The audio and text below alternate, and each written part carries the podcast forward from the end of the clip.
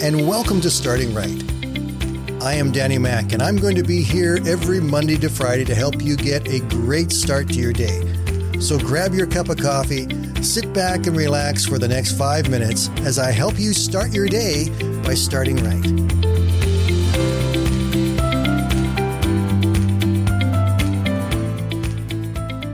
Group MercyMe recorded a song back in 1999 that became the greatest hit of all time in Christian music. From the very first time I heard them sing I Can Only Imagine, I got a lump in my throat. And even today, when I hear those first few chords, my throat constricts one more time because the power of that song is so beautiful. The writer of the song is the lead singer of MercyMe. His name is Bart Millard. Bart's life was never an easy one. He grew up in a home where there was an abusive father. He'd been hit by a truck at work, and while he suffered no broken bones, there was brain damage that caused a complete change in his personality. Bart's father, Arthur, became a completely different person. Verbal, emotional, and psychological abuse was hurled at his mother until the point where she couldn't take it any longer. So she left. And Bart was now being raised by Arthur. While Arthur had never been physically abusive with his wife, Bart was not so lucky. He became subject of regular beatings, often for no apparent reason.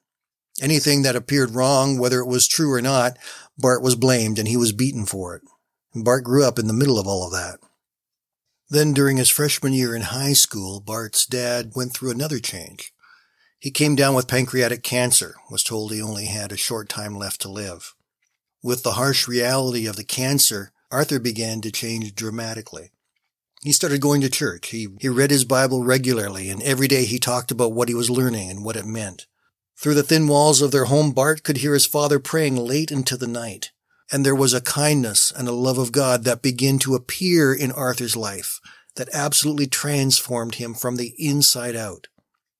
Bart couldn't believe it. The doctors couldn't explain it, but the monster was gone, and all that was left was a person that Bart himself described as the godliest man I ever knew.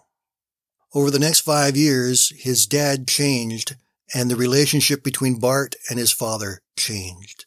They became closer, and not just as father and son, but they became friends, closer than Bart had ever imagined possible. But in 1991, the cancer took his father. Bart recalled standing by the graveside with his grandmother, and she leaned over to Bart and said, I can only imagine what Arthur is seeing right now.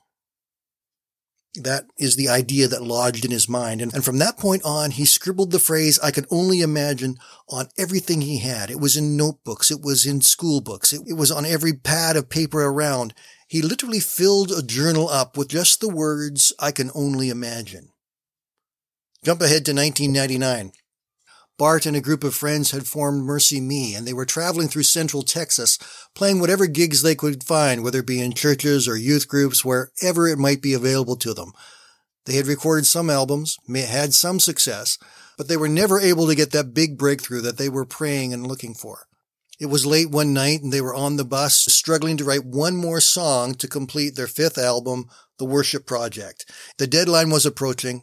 Bart reached out and grabbed a journal, flipping through to find an empty page to write on, and every page had written on it the words, I can only imagine. Finally, he realized maybe this is a sign. And in 10 minutes, he'd finished the song, I can only imagine. Before the song became popular, he gave it to an agent, and the agent shared it with Amy Grant. Amy Grant, in a conversation shortly afterwards with Bart, said, Bart, what's your inspiration and how, how long did it take you to craft this incredible song? Bart said, It took me 10 minutes. She looked at him and said, Bart, you've been writing this song your entire life. This is a song filled with hope that connected with people on so many levels. It lifts the veil and let us see just for a moment what it might be like on the other side when we stand before God. We need hope. And it's because of that hope this song flourished in the book of Revelation, chapter 21. He will wipe away every tear from their eyes, and there will be no more death, or sorrow, or crying, or pain. All these things will be gone forever. Wow. Can you imagine that? Let me leave you with the words to the chorus today. Surrounded by your glory, what will my heart feel? Will I dance for you, Jesus, or in awe of you be still? Will I stand in your presence, or to my knees will I fall? Will I sing hallelujah? Will I be able to speak at all? I can only imagine. I can only imagine.